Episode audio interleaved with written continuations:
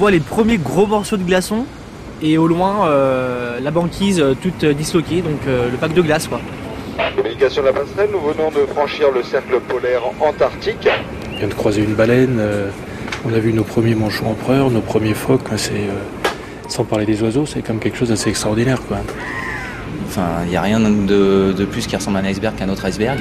Mais euh, c'est euh, ouais, c'est grandiose quoi, de voir tout ça, tous ces manchots là partout, c'est juste incroyable. Quand même, en voyant ça, ça doit quand même aider à vouloir défendre la planète. Quoi. Je sais pas, je dirais que j'ai la tête vide là, je suis juste super calme, puis super apaisé. Je sais pas, je me sens tout petit. Euh et j'ai un peu froid aux mains. Donc voilà, on est là sur l'île du Lion. Et on va aller sur l'île des Pétrels sur laquelle il y a la base de Dumont d'Urville. Bienvenue, on est content de vous voir.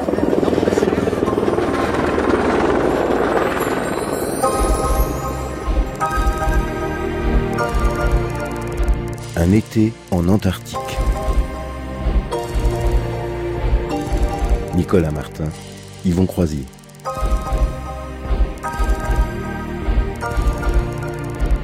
Sixième épisode.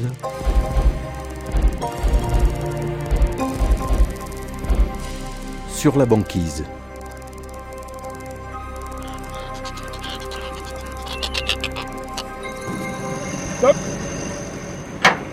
Mercredi 12 décembre. Les futurs hivernants prennent leur quartier d'été sur la base du Mont d'Urville. L'heure est aux passations de pouvoir. Ceux qui partent expliquent le fonctionnement de la station à ceux qui les remplacent à leur poste. Il faut entre autres décharger l'astrolabe et les quantités pharaoniques de nourriture et de matériel affrétés pour la saison suivante. Tout le monde s'active, scientifique, technique, administratif et même journaliste. À Dumont-Durville, le déchargement est collectif, musical et joyeux, sous la houlette de Laurent Père, le nouveau responsable technique. Allez, s'envole, qui s'envole, le long du pont de Toul. Et attention! Et maintenant L'aile droite va commencer, salut c'est moi, Moumou la reine des mouettes, qui s'envole, qui s'envole, le long du port de Toul, et attention Et maintenant L'aile gauche va commencer, salut c'est moi, Moumou la reine des mouettes, qui s'envole, qui s'envole, le long du port de Toul, et attention Et maintenant la papate droite va commencer. Salut, c'est moi, Momo, la reine des mouettes. Il a pété le pack. Mais il faut voir la chorégraphie, hein. Euh, je vous la ferai ce soir, les gars, si vous voulez. Heineken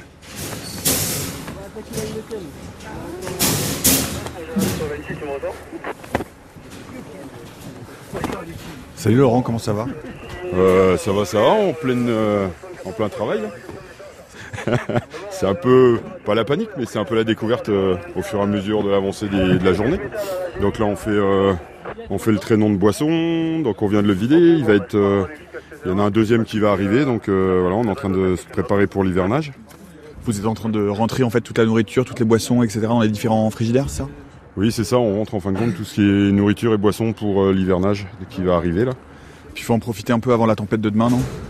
Euh, ah bah de toute façon demain euh, on peut pas faire. avec la tempête qui s'annonce, euh, impossible de, faire de la manute dehors, ça c'est clair. Ça fait des grosses grosses quantités de jus d'orange. jus d'orange mais il y a aussi jus d'ananas semblerait-il. mais oui bah voilà hein, on fait on fait quand même on va faire 9 mois 9 mois d'hivernage donc il faut quand même prévoir pour que tout le monde ait, ce qu'il faut à boire et à manger pour garder le moral des, troupes. Hein. Voilà, mais euh, super équipe quand même pour, euh, pour faire ça, parce que euh, tout le monde met la main à la pâte. que ce soit enfin, dans l'équipe technique, que ce soit du pâteux. Pâteux, c'est pour pâtissier. Hein. Pâteux, c'est pour pâtissier, oui. Puis bah, les, les graisses boulons, les têtes d'ampoule, voilà, tout le monde. Le, le, bout de bois, le bout de bois aussi, pareil. on met tous la main à la pâte. Ça va, vous avez déjà trouvé tous vos surnoms, tous vos petits diminutifs, tous vos petits mots, tous vos petits mots d'amour? Bah, pas encore tout le monde, mais euh, il semblerait que ça arrive assez rapidement euh, de trouver des surnoms. Donc euh, il y en avait qui n'en avaient pas, et là on a trouvé Dodo, Sani Broyeur, voilà, donc ça, ouais, ouais, ça commence à prendre forme. De toute façon, quand on est intégré dans l'équipe, c'est qu'on a son surnom, donc je pense que ouais, Il va vite falloir en trouver pour tout le monde. La moindre erreur est fatale en Antarctique. Ouais, McBurnix, c'est Greg. Ouais, euh, traîneau dégagé de. Tu peux venir amener le deuxième.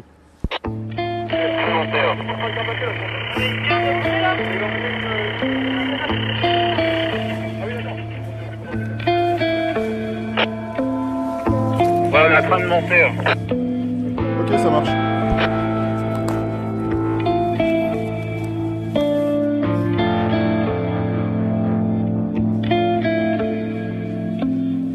Hélène Larmet, chef de district TA 68.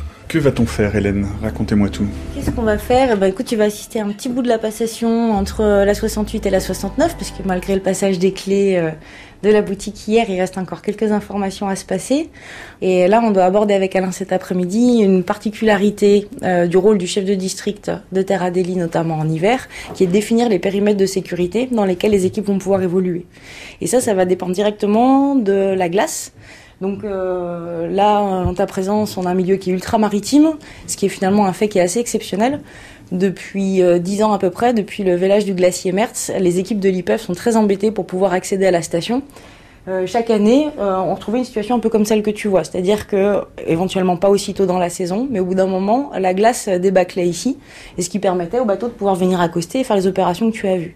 Depuis le vélage du glacier Mertz, et puis des modifications aussi des conditions euh, extérieures dans la zone, euh, la zone restait englacée pendant toute la campagne d'été, avec toutes les contraintes logistiques du coup que ça peut impliquer et que tu peux imaginer.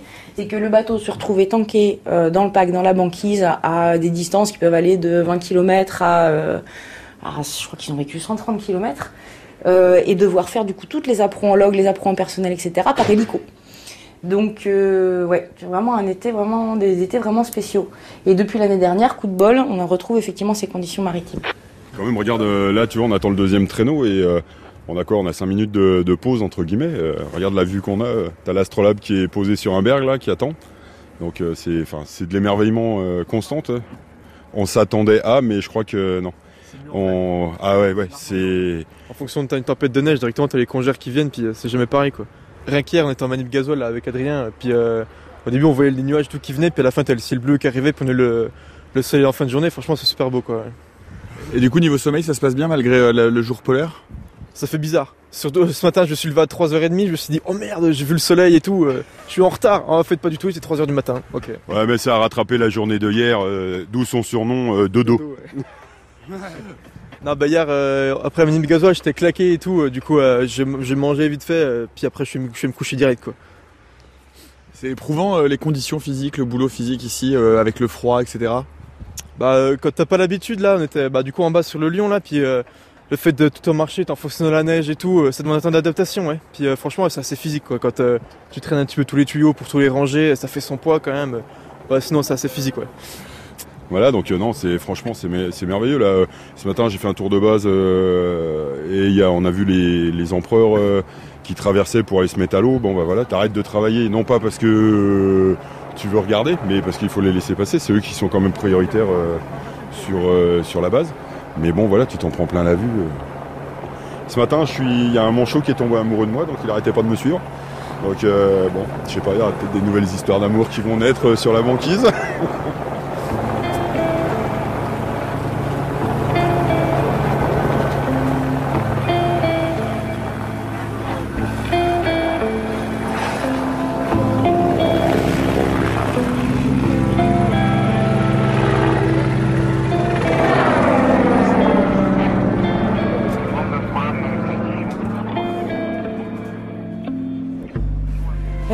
on est ici sur l'île des Pétrels.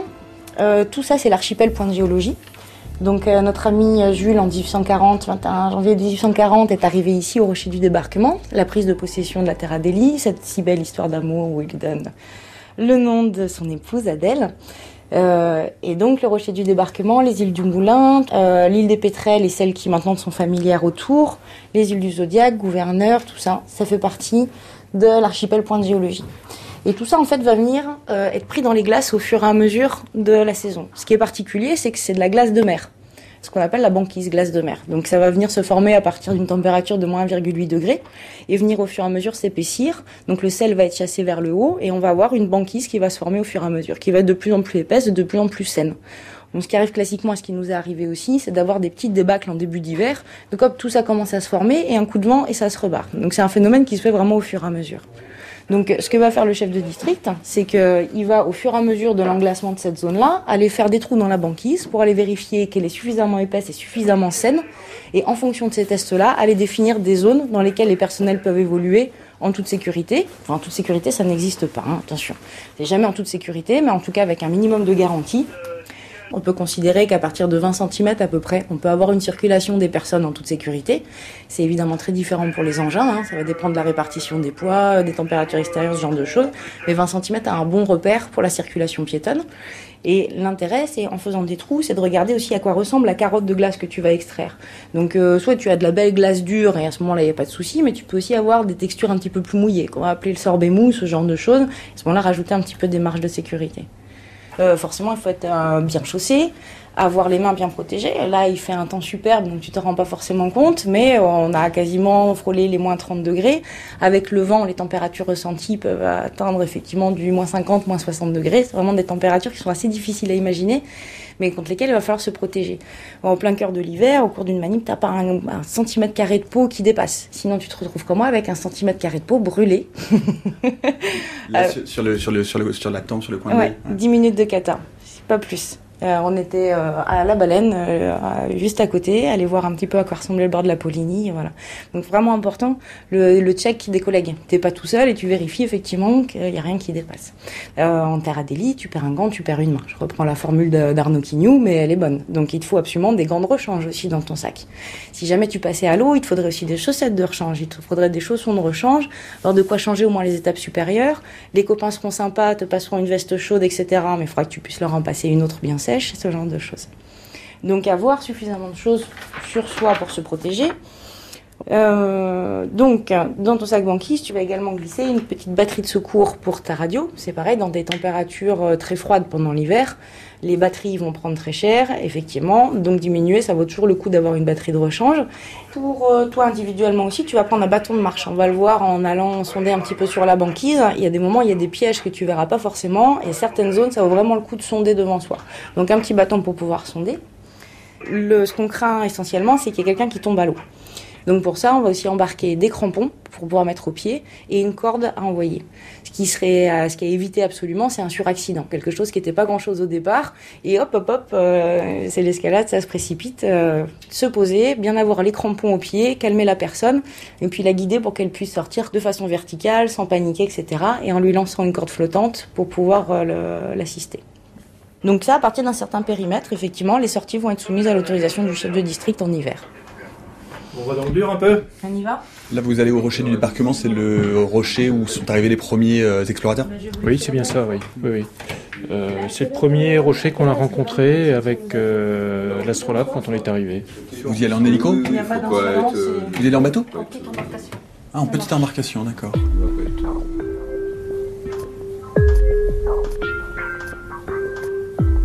Retour à l'Astrolabe où l'on retrouve le commandant François Tristram. Le futur chef de district et ancien marin, Alain Kivoron, prend les commandes d'un Zodiac pour faire quelques dizaines de minutes de navigation sur une mer d'huile, sous un ciel bleu électrique et devant des icebergs d'un blanc éclatant, sur les traces de l'autre Astrolabe, le tout premier, dans les pas de Jules Dumont d'Urville.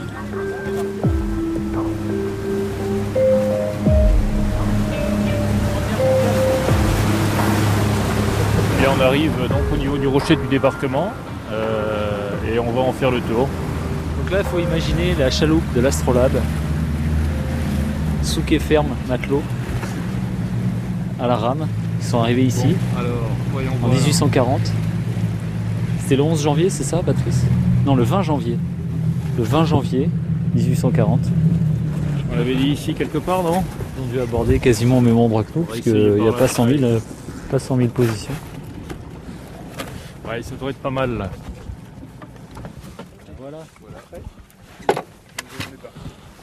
Tu peux planter ça là-haut, un peu plus haut On va s'en servir de main courante déjà.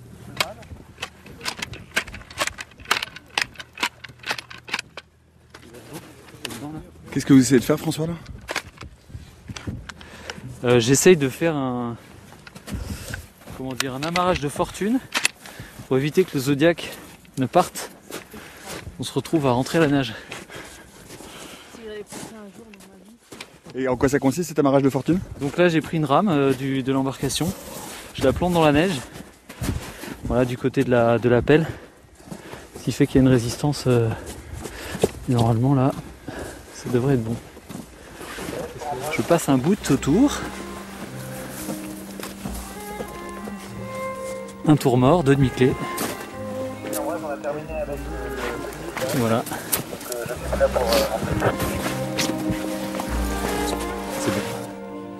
Amarré. On est amarré.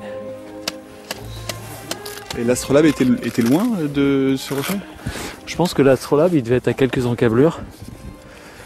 Parce qu'en fait, euh, ils voulaient pas trop s'approcher. euh, ils avaient peur des hauts fonds. Ils avaient peur de, de talonner. Et donc, ils ont dû rester à peut-être 200 mètres. Et, euh, et envoyer le, donc la, la baleinière pour venir jusqu'ici. Planter le pavillon français.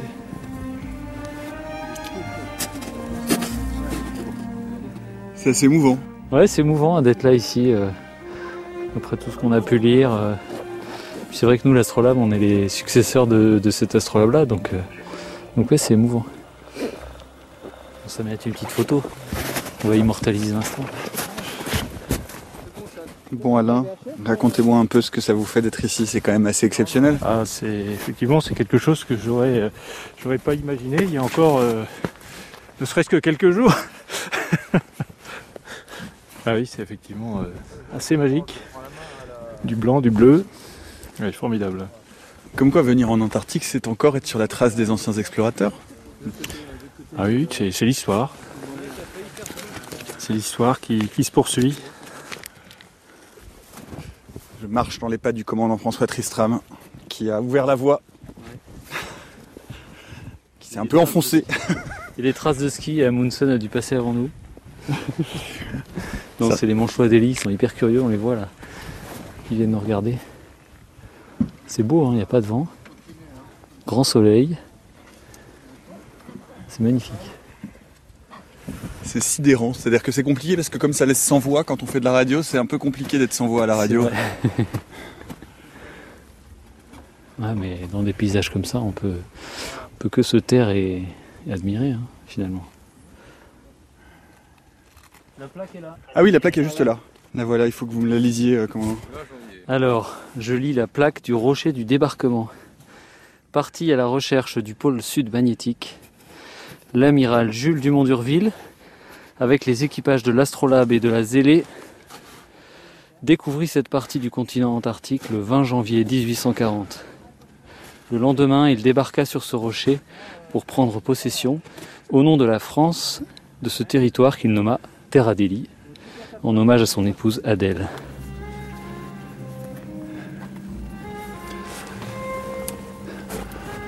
On dit Dumont d'Urville pour sourire, c'est ça? Allez, 1, 2, 3.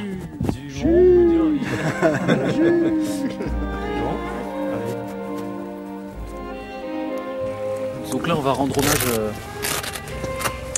Donc on va rendre hommage à, à nos ancêtres, nos prédécesseurs plutôt, de 1840, qui sont venus sur ce rocher et pour célébrer la prise de possession. Ils ont débouché une bouteille de Bordeaux. Voilà, on a un petit Bordeaux euh, Mouton Cadet 2013. On va ouvrir en leur euh, mémoire. Je crois qu'ils avaient laissé une bouteille aussi, non? Ils n'avaient pas laissé une bouteille avec euh, un mot à l'intérieur? C'est peut-être cette bouteille-là qui a servi à laisser le mot. euh. On peut imaginer. hein. Voilà. On peut la refaire On pourra pas celle-là. Alors. La question que je me posais, c'est comment est-ce qu'on peut être absolument sûr qu'il s'agit bien de ce rocher-là? Parce que comme il y a plein de petits, de petits esquifs qui sont à peu près euh, similaires partout autour, est-ce qu'on a des traces cartographiques précises, des relevés qui permettent d'être sûr, ou est-ce que c'est un peu un lieu symbolique? Non, euh, je crois que c'est assez bien défini puisque quand euh, Dumont d'Urville est venu, il a fait un levé hydrographique. Il a fait une carte en fait de, de toute la zone et c'est lui qui a donné les noms à différents îlots.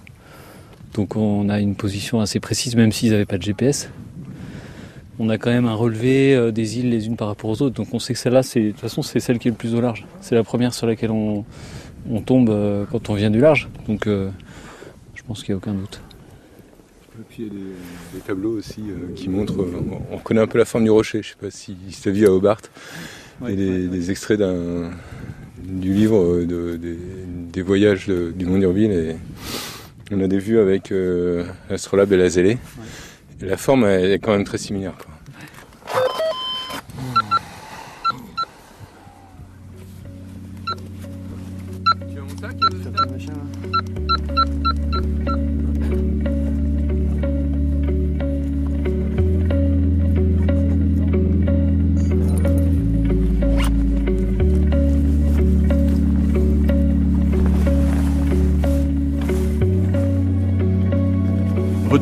Continent pour aller sonder la banquise et l'épaisseur de la glace de mer avec Hélène Larmet et Alain Kivot.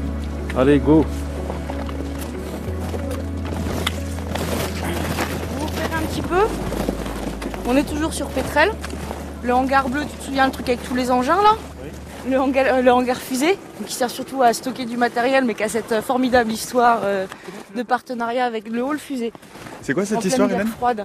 Euh, C'était un partenariat avec euh, l'Union soviétique en plein milieu de la guerre froide, comme quoi la science, quelquefois, est un petit peu plus maline et arrive effectivement à établir des partenariats malgré les, les relations diplomatiques ou euh, un peu plus compliquées. Euh, et il y a eu des lancements de fusées donc, euh, en direction de la ionosphère pour aller voir un petit peu euh, des choses dans la ionosphère. Et donc ces opérations-là, elles se sont déroulées à Dumont-Durville et à Kerguelen. Donc il y avait une rampe de lancement, il y a une photo euh, qui est vraiment rigolote, t'as l'impression d'être à Cayenne, à Kourou, euh, où tu vois une fusée décoller d'ici, c'est énorme. Euh, donc là on est toujours sur Pétrel et les îles qu'on voit en face de nous sont les îles de la zone spécialement protégée pour l'Antarctique, la 120, la ZSPA. Donc ça signifie qu'ici, malgré les apparences, on va sortir de Pétrel et, on sera sur la glace de mer, sur la banquise. Cette partie-là n'a pas débâclé depuis des années on peut s'attendre effectivement à ce qu'elle soit particulièrement épaisse et solide. Auparavant, les équipes de l'IPEV pouvaient faire venir l'astrolabe jusqu'ici. Et donc, sous on voit qu'il y a les stockages d'hydrocarbures là-bas et venir remplir directement ces stockages-là. C'est quelque chose qui est inimaginable aujourd'hui en 2018. On n'arrive pas à se l'imaginer, ouais. J'entends que le téléphone bip, ce qui veut dire qu'il n'y a plus de réseau. Je- J'appelle euh, Cédric. D'accord. Je lui dis qu'on va jusqu'où? Et Qu'on est en- au pré et qu'on va vers le Mayonneau. Euh, La radio ou la radio, Dalin? La radio, j'écoute.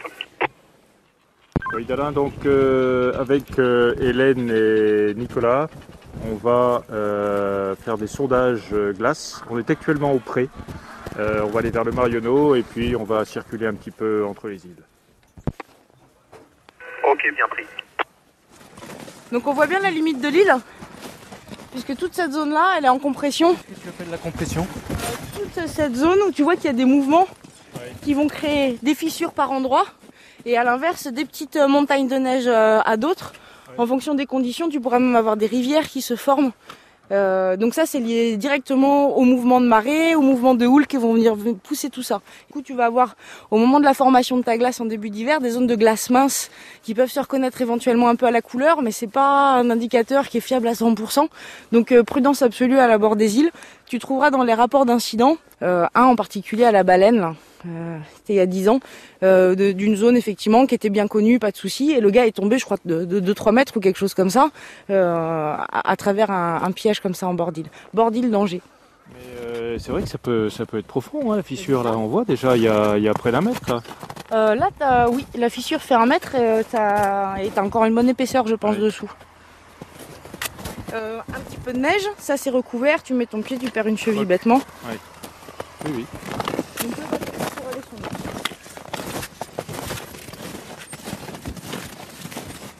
C'est quoi les différences de coloration? C'est vrai qu'on a euh, de la glace bien bleue comme ça, par, par endroits. Ouais, effectivement.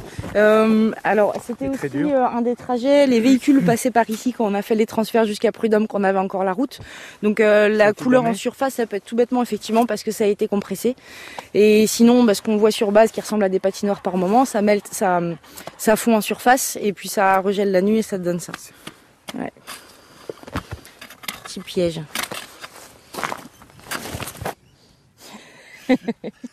tu t'en lasseras pas, hein Ah non, moi, ils me font mourir de rire. Il y a un nouveau manchot à Dédie qui s'est approché pour venir le voir, qui est tout luisant encore, euh, parce qu'à mon avis, il doit sortir de la mer, là.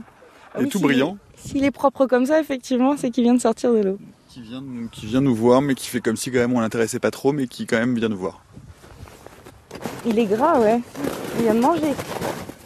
Ouais.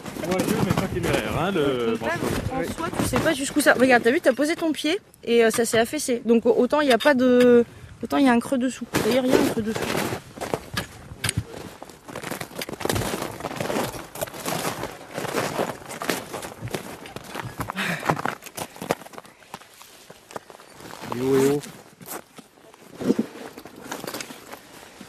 Le, tu as euh, ce petit bouton là qui va venir te faire choisir si tu veux faire des trous, par défaut il est là-dessus, ou si tu veux utiliser en, en perco qui, qui... Oui, mode béton. Ouais. Euh, donc tu te mets bien sûr cette position là. Ouais. Il y a ce petit bouton sur le côté qui va te dire dans quel sens tu vas aller ta mèche. Ouais. Donc toi tu veux qu'elle aille vers le bas, donc tu la pousses comme ça. Et c'est parti.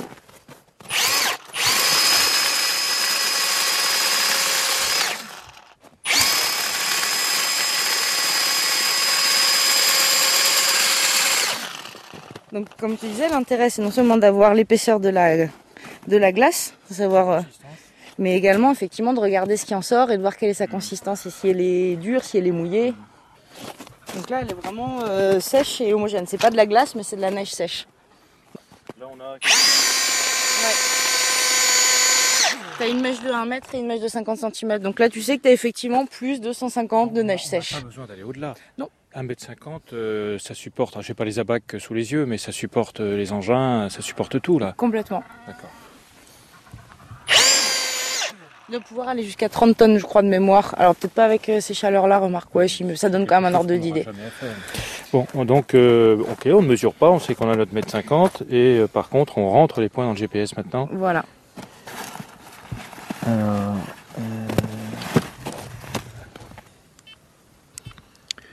Voilà. euh, il- donc j'ai, c'est le point 163. Il a pris le fil G. Je fais terminer. Je fais terminer.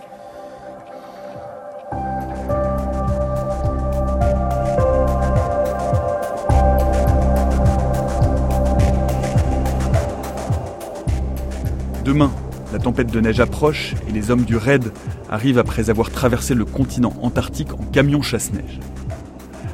Un été en Antarctique, un reportage de Nicolas Martin réalisé par Yvon Croisier, avec Laurent Père, Hélène Larmet, Raphaël Masson, Alain Kivoron, François Tristram, Patrice Bretel.